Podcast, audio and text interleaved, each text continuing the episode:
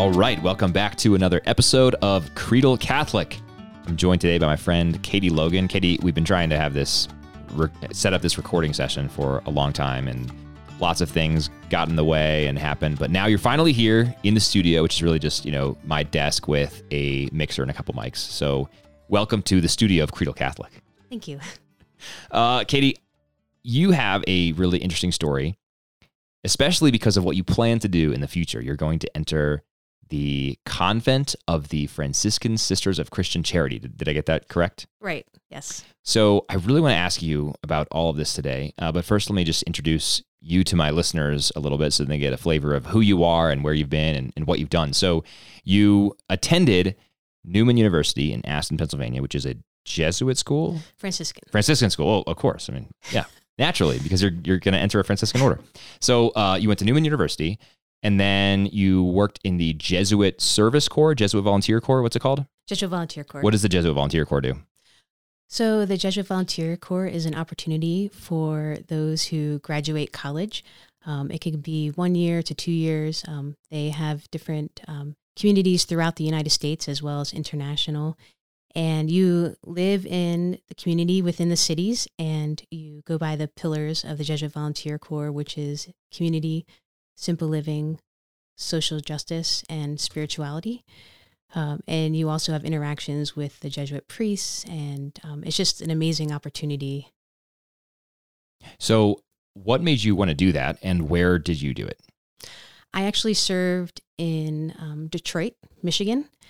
And I guess at the end, when I was graduating from Neumann University, I really wanted to have a chance to serve others. And um, I explored. I actually ended up going to Villanova and talking to one of the campus ministers there, who's kind of like the guru of helping people to figure out um, service options after college. And there was just something that really spoke to me from the Jesuit Volunteer Corps um, with St. Ignatius. And so that is what helped me to choose them. Um, and then Detroit, Michigan, again, is where I served. Um, and while there, I actually worked in campus ministry, and I also helped out in the parish that I joined in their homeless outreach center, um, helping those with um, computers and things like that. Oh, cool. That sounds great. Well, let me round out your bio here because we took a little detour to talk about the Jesuit Volunteer Corps. So you did the Jesuit Volunteer Corps for two years. Correct. And then decided to go to grad school. Mm-hmm. You went to Fordham University in the Bronx, got your degree in pastoral care and counseling. Right. And then you moved to Colorado Springs right after that, or a few years after that? I moved to Colorado Springs after that. Okay. Uh, so you've been here for seven ish years now. You're in my diocese, you attend my parish, and now you are a long term Medicaid service coordinator, Correct. but you're preparing to enter the Franciscan Sisters of Christian Charity. Yes, I am. So the time with the Jesuit Volunteer Corps did not steer you away from the Franciscans. You, you, you came back to your Neumann University roots. I did. it never really left because that was the foundation of um, why I became Catholic. Oh, well, let's talk about that now. So you went to Franciscan. You were not a Catholic at the time. What? Let's talk briefly. What was your What was your background before that? Were you raised Christian, Protestant, kind of nominal Christian, or were you a pretty intentional, engaged Christian when you went to Neumann? So I am the youngest of three. We grew up in a Presbyterian family and um, grew up playing sports and, Hockey for you, right? well, actually, not hockey as a kid. Oh, I grew up Gotcha. playing, you know, just different sports depending on the season, um, and also helping out as a kid can in my parents' photography store. Um, and it was actually in high school I became involved with Young Life, um, and but as like a lot of teens, I didn't really have a relationship with God at that time. So actually, at the the end of my junior year of high school, um, a traumatic event happened. Nothing to do with my family, but I was lost, and I moved out of state to be closer to my best friend for my senior year of high school. And I believe my parents let me go so they would not lose me. Um, looking back, uh, I had fun and good times, but interiorly, there was just this darkness which led to poor choices. And God knew He had to reach me. And it didn't matter what was said through the love of my best friend, friends, or family, because I needed to reach the point where, in my weakness, I was most open to allowing God into the space where I felt lost. Um, and I actually, at that time, after I graduated high school, I had moved to Colorado for a fresh start. But of course, I came to realize that when you're facing an interior battle, that it takes more than a change in scenery. Um, but it was in Colorado that I look back and I see that God sent me an angel um, who is the reason that I ended up at Neumann University. Wait, so so back up. So you finished high school and then moved to Colorado, or you moved to Colorado for your senior year? Um, I finished high school and then I moved to Okay. Colorado. So you were here for a, a short period of time before going to Neumann. Correct. And when you say God sent you an angel, do you mean that literally? Like there was actually, and you believe that there was an angel in your life, or are you using it like figuratively, like a person who helped you see the will of God? Figuratively, Okay.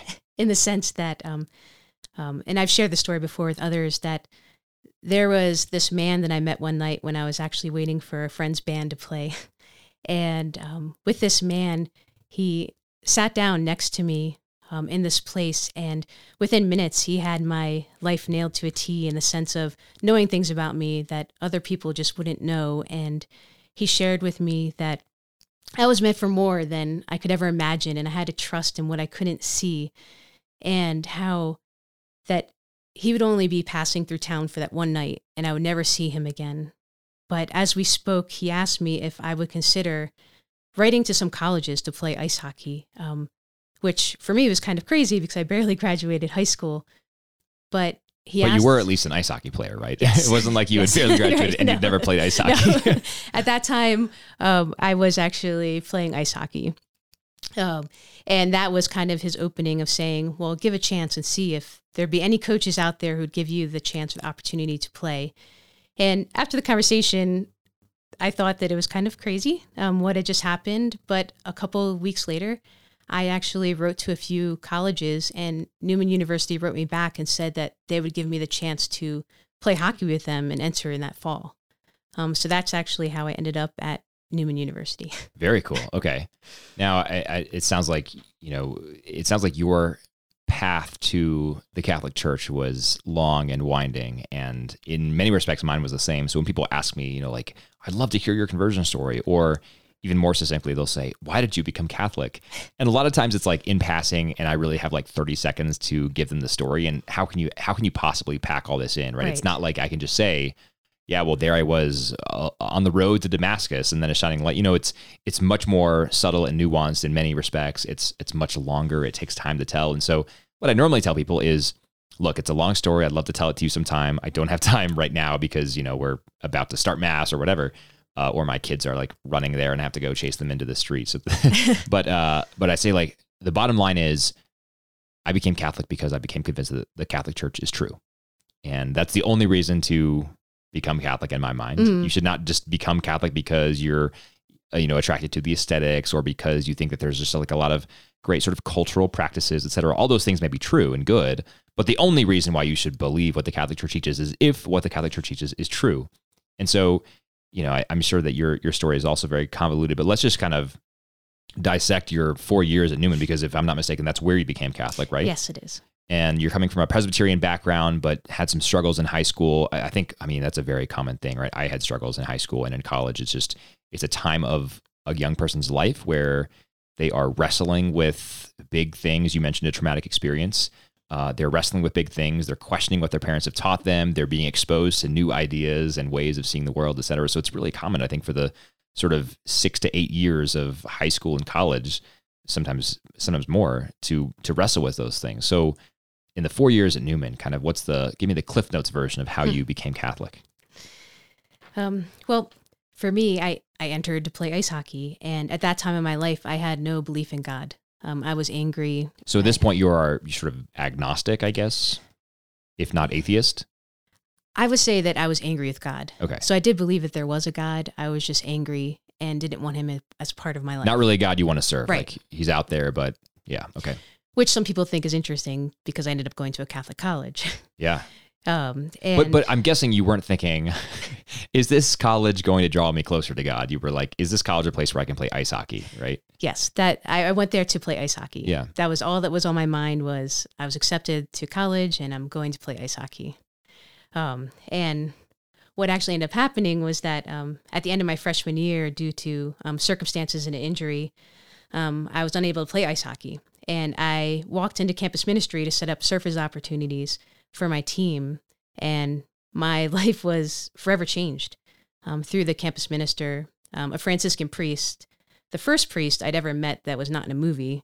um, Franciscan sisters, um, also the first sisters I had met outside of um, seeing Habited Sisters in a movie. And um, I remember as I was going through college how one day in one of my classes learning about Dorothy Day Mm. and how, um, in my mind, how she was allowed to become Catholic, even if she had not lived the perfect life. And then through peers inviting me to be involved in campus ministry and to go to events, um, I began to um, ask questions and want to know more about St. Francis and St. Clare. And um, I became involved with the Philadelphia Catholic Young Adults and even went through this Catholic Leadership Institute program. Um, and over time, I just felt this draw to wanting to know more, to be coming closer to God through the Catholic faith. And so I ended up going through the Philadelphia Diocese RCIA program. Um, and then I came home to the Catholic faith um, with the Franciscan tradition as my base and my foundation. That's great. So, how far along were you in college when you became Catholic? It was my junior year of college. Okay. And we don't need to get too personal about this, but did this cause ripples with your Presbyterian family when you did, or were they just happy that you had kind of come back to God in any way?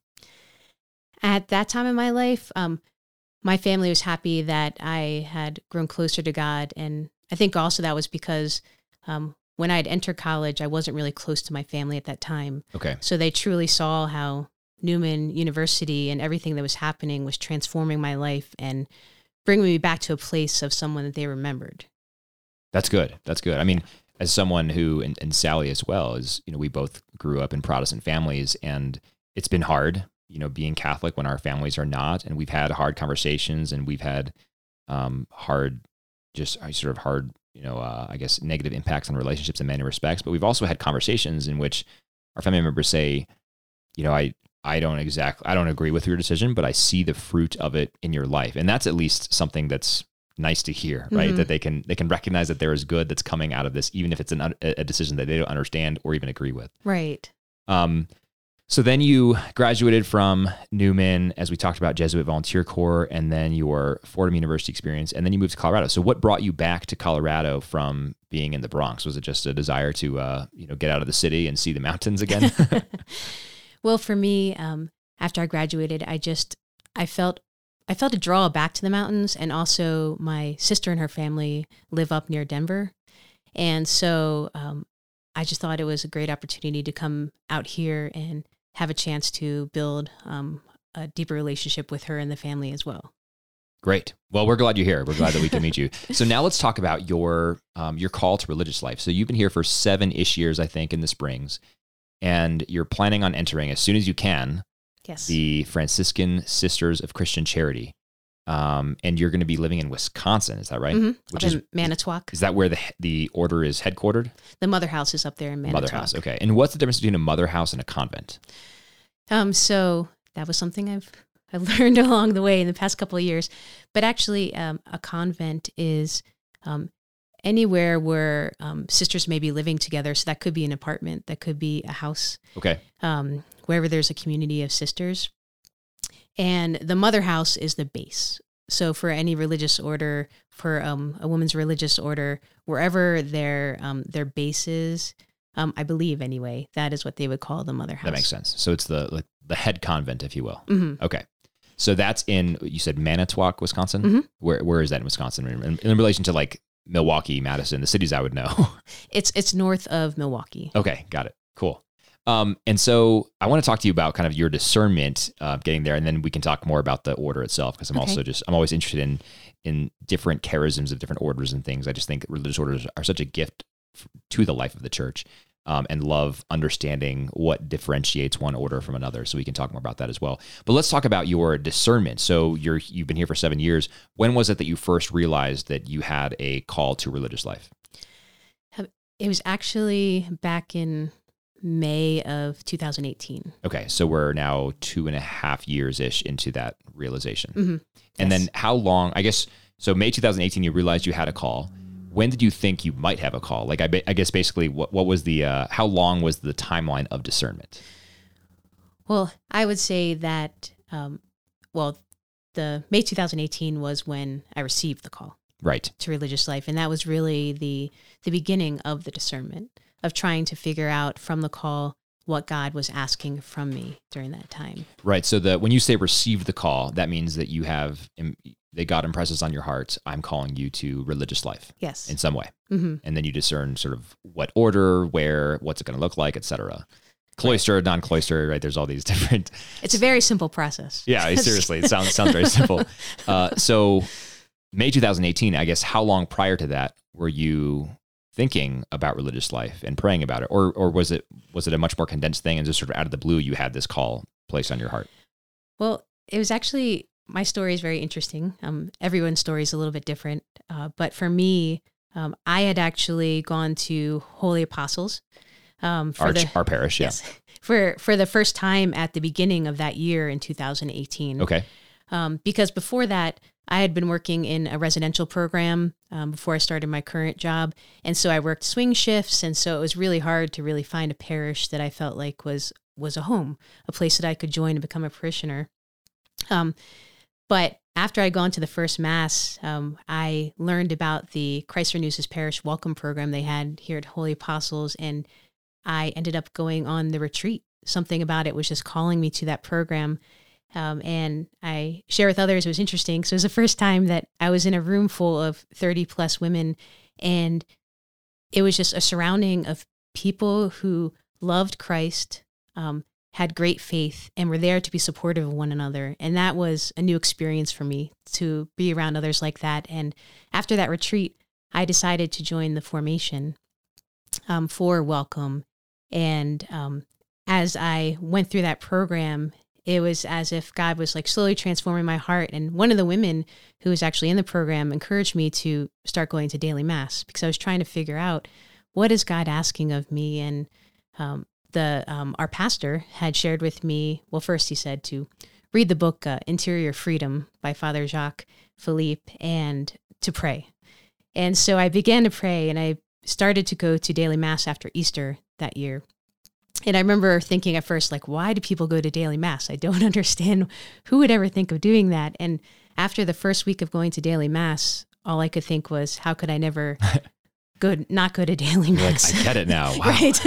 it was just very transforming, and it was it was as if God was just, um, but piece by piece, things were changing in my life, and um, it was actually within that next month of when I received the call to religious life. Um, I had started to see a spiritual director, um, and it was just during adoration one day where I was frustrated and just trying to figure out, you know, God, what do you want from my life? Um, and that is actually a day where I share with others um, that, you know, God gave me an answer, you know, that you have to be careful what you ask for sometimes because you'll get an answer and it may not be one that you expect. Yeah. Or or want. Yeah. Right. uh, so, so that is when I actually had received the call to religious life. Great. Oh, I love that. It's beautiful. So um, now let's talk about that period between May 2018 and when you decided to enter the Franciscan Sisters of Christian Charity and talk about how that process worked out. I mean, how did you discern what you were called to in religious life? Because there are so many different things. How did you think about sort of your gifts and the charisms of the order that you would eventually enter, et cetera? Well, for me, actually, what really helped in the beginning was that I was just looking for the opportunity to find out like what is religious life? Because it can be a little bit intimidating to there's there's over 300 orders to try to figure out where you even start where do you go?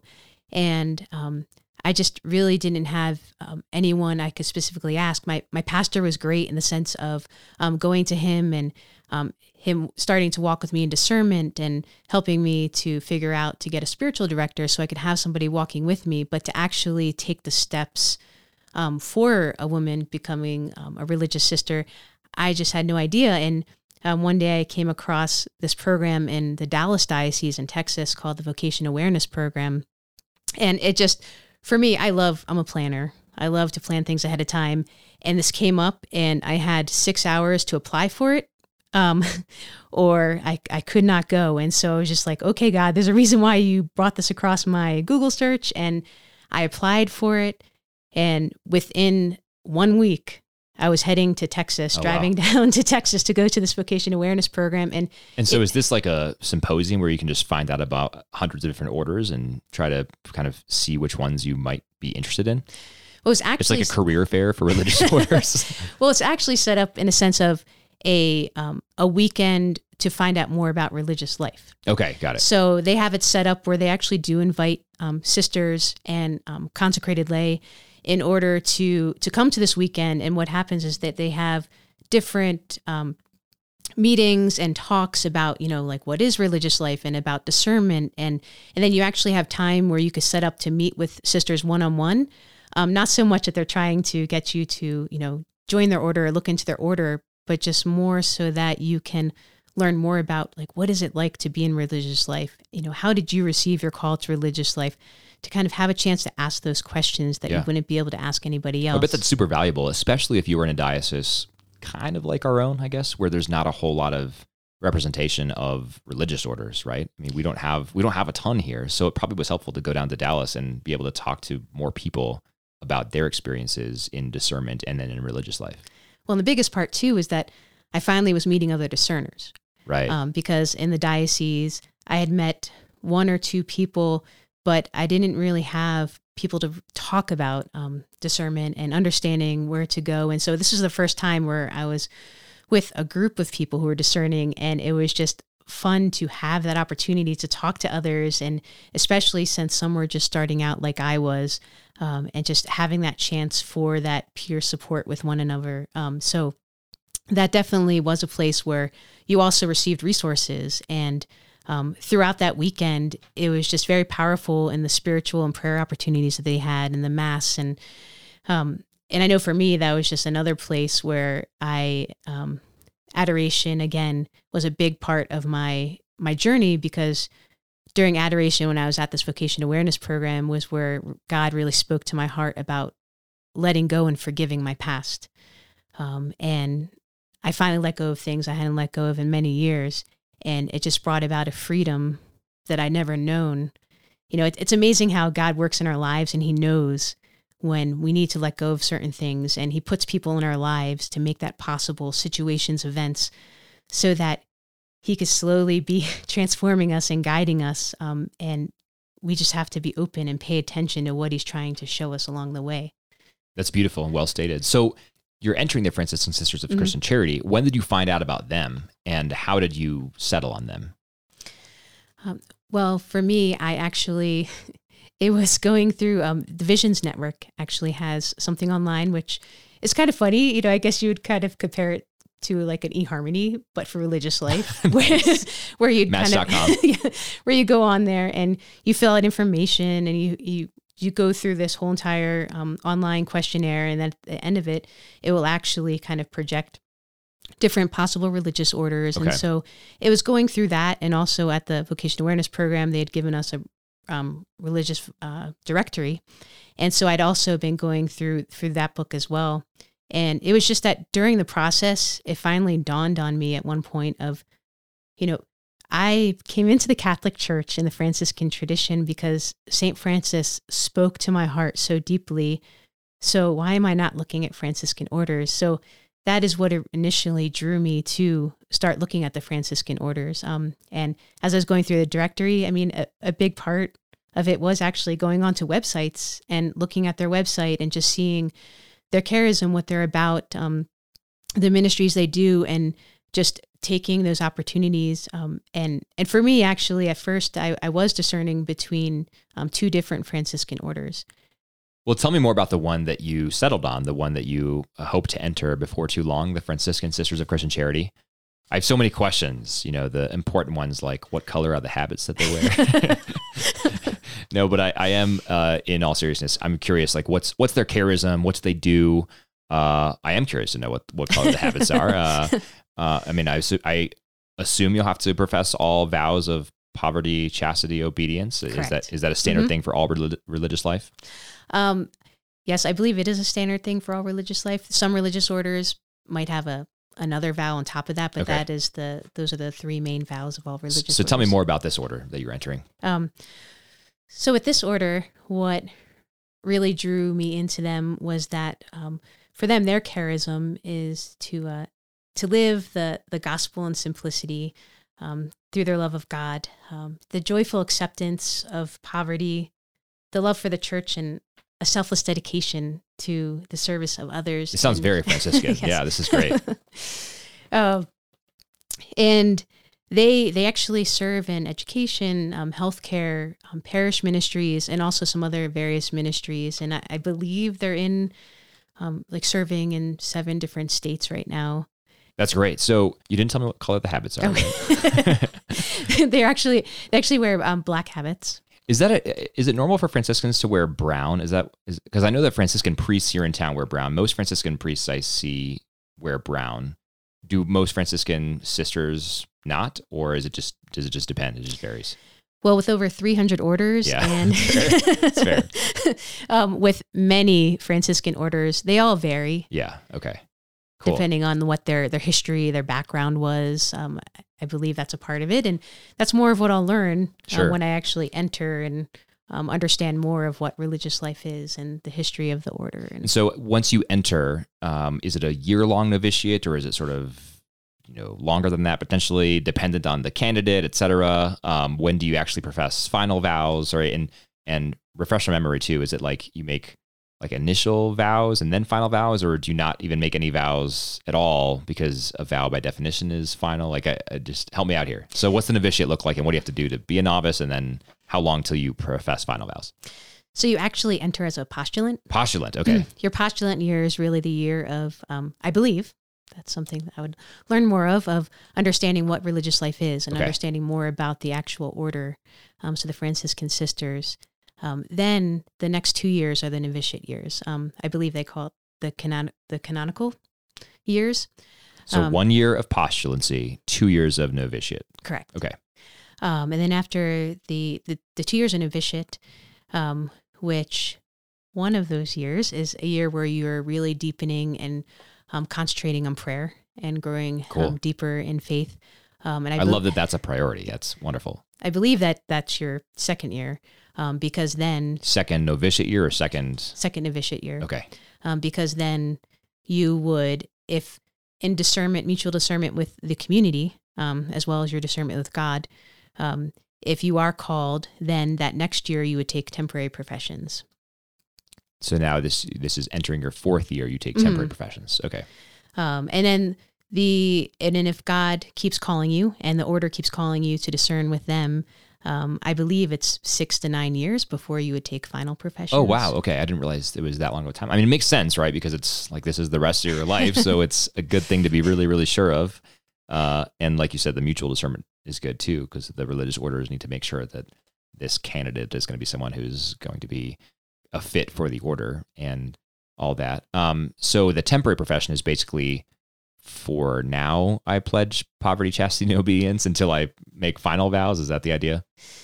Um, uh, so with uh, temporary professions, that's something I would learn more about. Okay, fair enough. So when you enter as a as a postulant, do you Mhm. have to say anything? Is it just like I'll try to live by the rule of the community and do my best to, you know, follow, etc. I believe, Okay. and and I could be wrong that your postulant year is kind of that year of um, entering into the formation and, and really trying to understand um, what what you're um, giving your life over to. Um, and I believe that when you start novitiate is when then you kind of disconnect, um, disconnect from social media Got it. and disconnect from um, having a phone um, and different things like that so that you can really um, be in that place of um, having that time to to prayerfully consider and understand this life that you feel that you're called to entering into Sounds wonderful. Disconnecting from social media and not having a phone. Sign me up. It sounds great. Um, well, th- this is exciting. So I think the next question I have for you is just what does preparation look like? And I mean this really along two lines. One, there's got to be a lot of logistical preparation. Uh, I imagine even simple things, right? Like, will you have a vehicle, or you know what to do with private possessions that you own? Because I don't know what you can or can't have when you enter, even as a novice. Uh, but then, second, maybe even well, and I guess another part of logi- the logistic stuff is, you know, how do you um, how do you pay for things, right? Because and we could talk about this more, but you and I have had discussions about outstanding student loan debt and how you have to be careful about bringing that into a religious order because it becomes the religious order's debt once you do that. And so you don't want to saddle your religious order with that, and they don't want to be saddled with that because mm-hmm. they don't have much money, right? So um, there's that kind of logistical preparation, but maybe even the more important stuff is the spiritual preparation. We've talked about some of that with respect to just daily mass and your prayer life, et cetera. But what does that preparation look like? Um, and maybe we can sort of um, end with uh, some uh, some of your comments on sort of what the student loan situation mm. is like and how you're kind of tackling that problem. Um, so the preparation, I, you know, it's interesting because um, my situation is a little bit different um, since um, through work and fundraising, I've been in the process of paying down my debt so I can enter. Um, so I'm in the process of learning all that goes into the actual entrance. Um, I just, I know that I am entering into community, into a life of we. It's no longer about myself. Um, I know that um, one of the funny things along the way was that I have a lot of uh, friends or family that are in the military, and um, not this order, another order. I had some sisters I had talked to at one point. I asked them like, "So, would you kind of compare entering as a postulant as entering boot camp?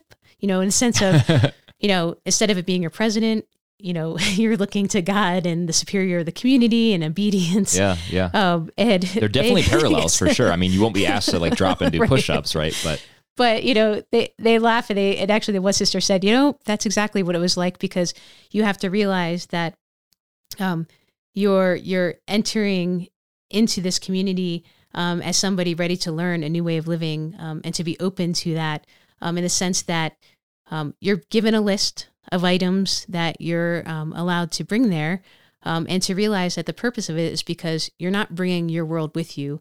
You're letting go of all those things of your life in order to enter into formation to really discern if God is calling you to this new life. So when you enter, you're entering as um, someone who's ready to um, let go of all the things in this life. Um, I know that they they do say that, um, like logistically, that you you know typically don't want to get rid of everything because it is a discernment process. Yeah. Um, and if see, you discern out, right. yeah, just like many do from seminary, mm-hmm. yeah, you don't want to then have nothing. Right. Yeah.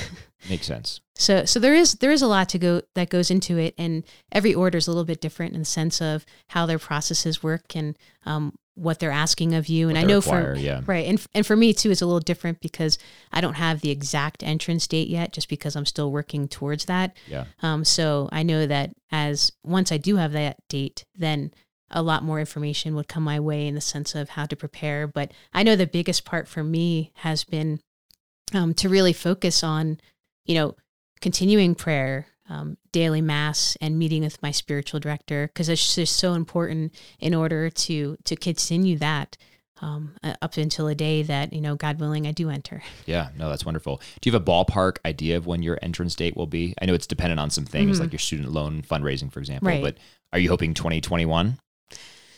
Well, I know for me that um, there was there's a hope of January, and um, if January didn't happen, then the hope would be August of Great. 2021. That's awesome. So yeah, no, we're excited for you. Um, so I've got a, we're almost out of time, but I've got a couple things that I kind of want to snowball together here for you. Um, I want to talk about the student loan thing, um, but maybe let's let's do that after this next question. What I also want to ask you about is, you know, you and I have had some conversations, um, not on the podcast, about how you had, um, you had some trouble kind of getting pointed in the right direction, I'll say, from people in this diocese. And some of my, some of it, some of it might be because our diocese doesn't have a whole lot of women's religious orders. Um, but I think it's it's a big kind of gap in the in in some modern dioceses, right, where there's not like really good representatives for young men and women who want to go on vacations or vacations, not vacations, go into vocations. Um, I think we we often end up really emphasizing priestly vocations because you know priests uh, shortage of priests etc so like let's let's pray for young men to enter seminary etc and all that's really good and we should definitely do that. But we also should be praying for young women to enter religious life. And i wanted to ask you as someone who's who's been through this process recently as someone who has now received a call someone who has settled on a religious order to enter uh, someone who's working towards a date for entry as a postulant what advice do you have for people who are in their diocese thinking maybe i am called to religious life um, how do they pursue that, especially if their diocese is kind of light on resources to help young women in that position? Well, I think that um, for me, the one of the most important parts was to, you know, first go to my pastor or maybe a priest that you trust, or, you know, hopefully maybe a sister if you know a sister. Yeah. Um, it's just important to, um, when you receive a call or have questions, uh, that you first go to somebody that you can talk to about that. Um, and I think the the second part to that is then to find a spiritual director. Um, I know for me, I actually ended up uh, finding the there's a spiritual director training program up in Denver, and I wrote to them and said, you know, hey, are there any spiritual directors here in Colorado Springs? Oh, great. Um, so that's actually how I ended up finding a spiritual director because that is is so important, especially when um, you're discerning a call um, to religious life. And um, I think too, it's it's also finding you know different programs. I mean, again, for me here in Colorado, the closest program I found to just find out about religious life in general was in Dallas, Texas, um, in the Dallas Diocese for the Vocation Awareness Program, because I think that's another part that's really important too, is just to um, find the opportunities where you can just learn. And maybe that is finding a community because along the way, I have found different um, religious orders or sisters who, um, if you ask them a question, they are more than willing to to also walk with you, even if um, they don't feel that you're called to their order, or you don't feel you're called to their order. Sure. Um, but they're willing to try to help to f- you to figure out um, where you're going along the way, and or just even looking for if there's discernment groups in your di- diocese. Um, I know, you know, here um, actually, they're they just started a women's discernment group where we've had the Samuel group for men and women, um, but now this year they just started something called a Fiat group where um, they're testing that for the first time of where it's it's kind of like the Samuel group of general discernment, and then the last um, f- additional four months are actually they invite those even if you're not being called religious life to come as future possible parents. Um, to understand more about religious life, so that if in the future you, a child of yours may be called um, to religious life, you may know how to better support them or or if you are being called religious life, just more information for you in general as well. Um, so just looking for those opportunities and um, the Vision Network online has some great resources and and really actually you know reaching out to your pastor um, or potentially the vocation director in the diocese just because um, even if they don't have all the answers then they may be able to direct you to people who could have answers for you Perfect. No, that, that makes a lot of sense. So find a spiritual director, talk to a priest you trust, maybe find a sister in your diocese, even if it's not someone who's in an order you're interested in or think you're called Mhm. to, et cetera.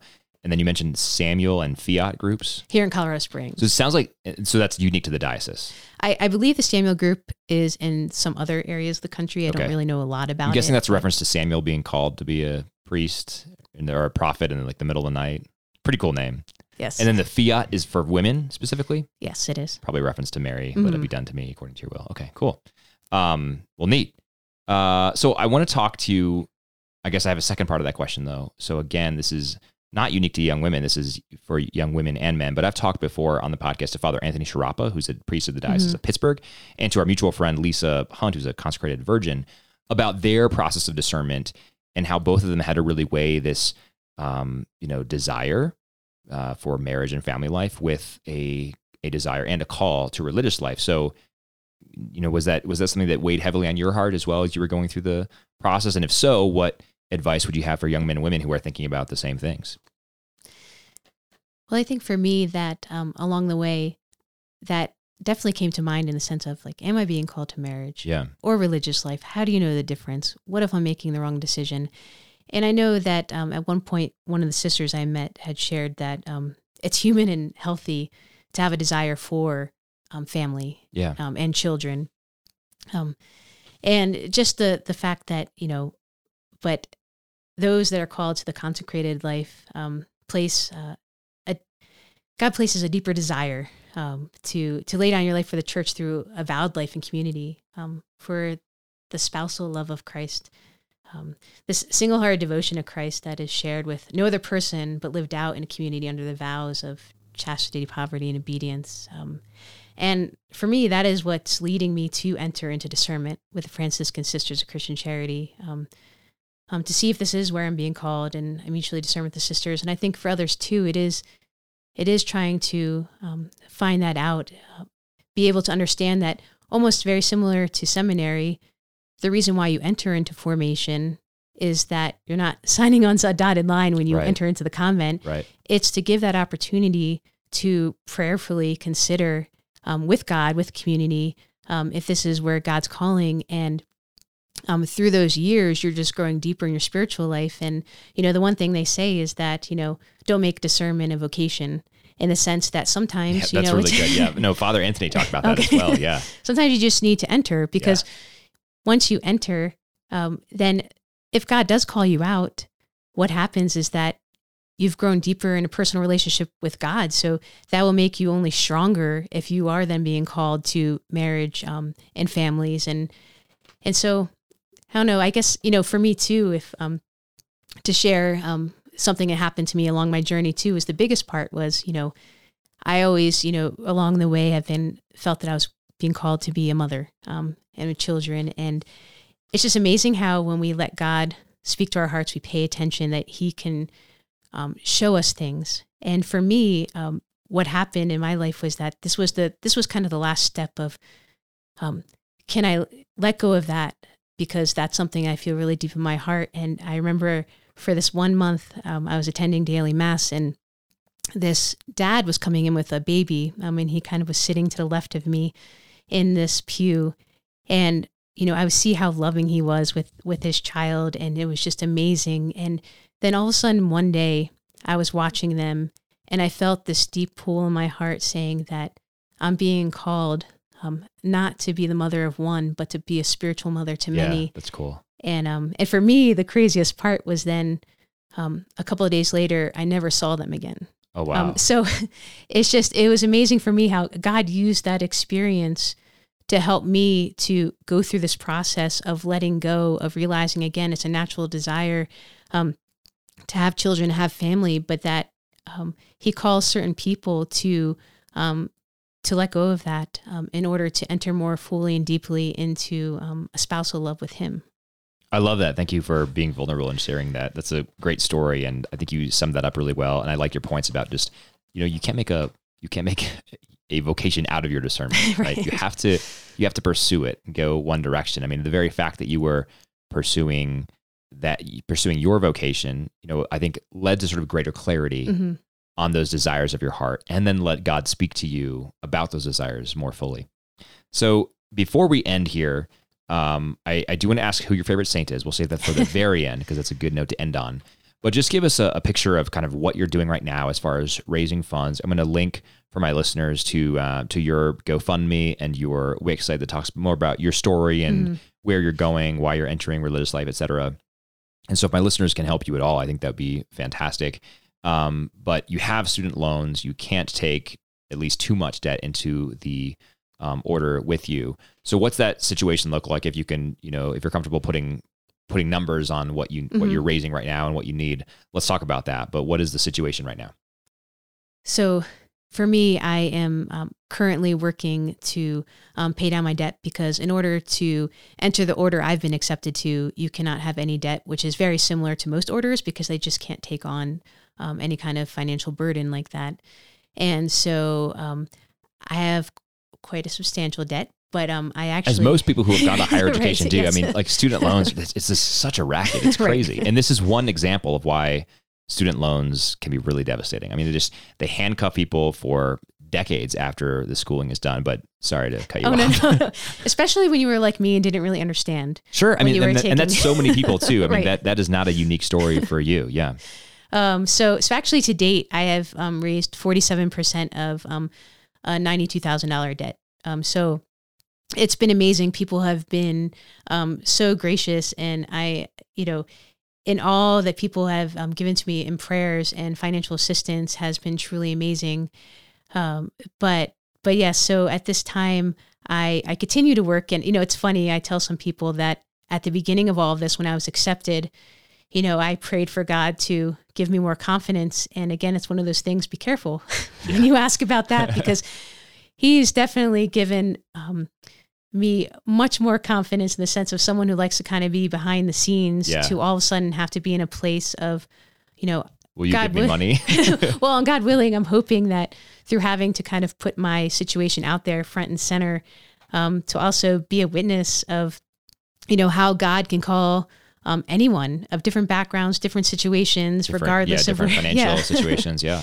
um, and just how beautiful that is, um, and that sometimes it could be a real challenge. Um, but I know along the way, I've just consistently received, um, uh, you know, God continuing to tell me that yes, this is a path that you're on, and yes, keep going, um, and you know that He will provide the way. Um, but I, I did. I started a website, um, and I have a GoFundMe page, and you know, at this time too, I, I tell people um, from the bottom of my heart that you know, if anybody wants to talk about discernment, obviously I don't know everything. I'm I'm in the discernment process, but um, if they ever want to hear anything about a vocation story or just a talk or whatever it may be, I'm so open to it because for me, um, to be able to talk about the amazing love of God is something that you know, from someone who was once broken and saw how God could transform someone's life, for me, that has been one of the most joyous parts about this part of the journey was that maybe I have to be front and center, but I have this chance to to share with people how God can change your life when you open yourself up to God. Yeah, that's fantastic. Well, like I said, for my listeners, I'm going to post the link to the GoFundMe. I'll also mention you said you've raised 47% of the 92,000. Yes. So that's like 44,000 or so, my, my public math. uh, so when my listeners go to the GoFundMe, you'll see that there's like 10,000 of the Oh, goal raised, right. but most of your fundraising has not been on the GoFundMe, right? So that's why the, there's the difference there. right. And if you actually look in the the section where I actually wrote, I actually have updated in that section about how much, How much I you actually have. have, Great. Cool. Well, I'll, I'll put those links in. Um, and thanks, Katie, for all your time just sharing about your story and your experience. And I'll just echo what you said about you know how you're willing to talk to anybody. If one of my listeners wants to talk to you about religious life, uh, they can just email me Zach at creedalcatholic.com, and I will put um, put you in touch with Katie. Um, or yeah, them in touch with you. What, what, you, know, you know what I'm saying. I'll put my listeners in touch with you if they want to ask you about your uh, your story. So before we end here, Katie, who's your favorite saint and why? Or not even favorite, right? There's so many. Like yeah, there's a, what what saint what saint are you thinking about lately and why? And you can't use Saint Francis. You already talked about it. Oh well, it's it's kind of funny because um, at at one point I was I was asking different priests about you know what book should I read, um, and um, someone told me that I should read the autobiography of Saint um, Teresa of Avila. Oh man, I just started it. It's on my shelf over there. Yeah. And so I had never actually read any of her writings before. So I think right now I just, um, I really like her because of the fact that she's so honest um, and so true in her faith, in her writings. And, and I find it so intriguing. I just, you know, one thing I, I, I love about different saints is just when you can um, see how real they are and how human they are and how you know we're all called to be saints. And um, saint teresa avila is definitely someone who reminds you that um, that it's something that all of us can strive for and we can reach it. And um, she's definitely a very powerful writer um, and yeah i guess she she definitely has been in my mind recently just because of the fact that um, I've been I've been going through that book and I'm I'm really glad I am because um, she's been teaching me a lot about That's great. No, I so I'm excited to read more of it. I mean, I've I've started it and I've been sort of per, stuck in a perpetual like cycle of starting it. I've you know read other Mhm. other books while I've still been sort of starting the Teresa of Avila one, but I really want to get back to it and dive into it. Uh, not sure if you know this, but Saint Edith Stein uh, became a Christian because of that book, the autobiography Oh. of. I mean, she became a Christian because of the Holy Spirit, Right, but the Holy Spirit right. used the Holy Spirit be, used that autobiography uh, to teach her. So Edith Stein was visiting some friends uh, when she was before she was a Christian, obviously, and picked up that book off their shelf, read it in a night, and when she finished it, she said, "This is truth," Hmm. and she decided to become a Christian. So yeah, wow. pretty cool. So and that's you know it's just amazing how like centuries later, Mhm. uh, Saint Teresa of Avila's work is is having that level of influence. Very very amazing how she was open to the to the work of the Holy Spirit and being an instrument of the Holy Spirit. So pretty cool, great saint, great uh, great uh, exhortation for all of us to pick that up and read it, and for me to keep, keep going. So thanks for your time today, Katie. I really enjoyed our discussion. Uh, we will be praying for you as you prepare to enter religious life.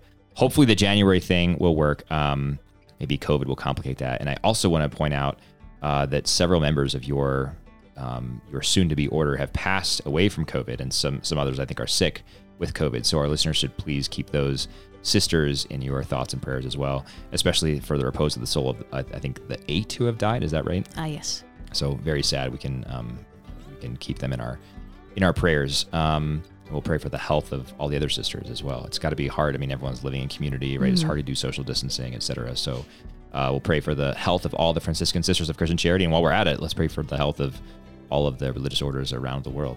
Yes. Um, who are probably especially affected by a pandemic, and many of whom are, I'm sure, are working in hospitals as you know healthcare mm-hmm. workers, et cetera, or just uh, among among the poor who are hit especially hard by public health crises. So um, it's a great thing to to do. Pray for them.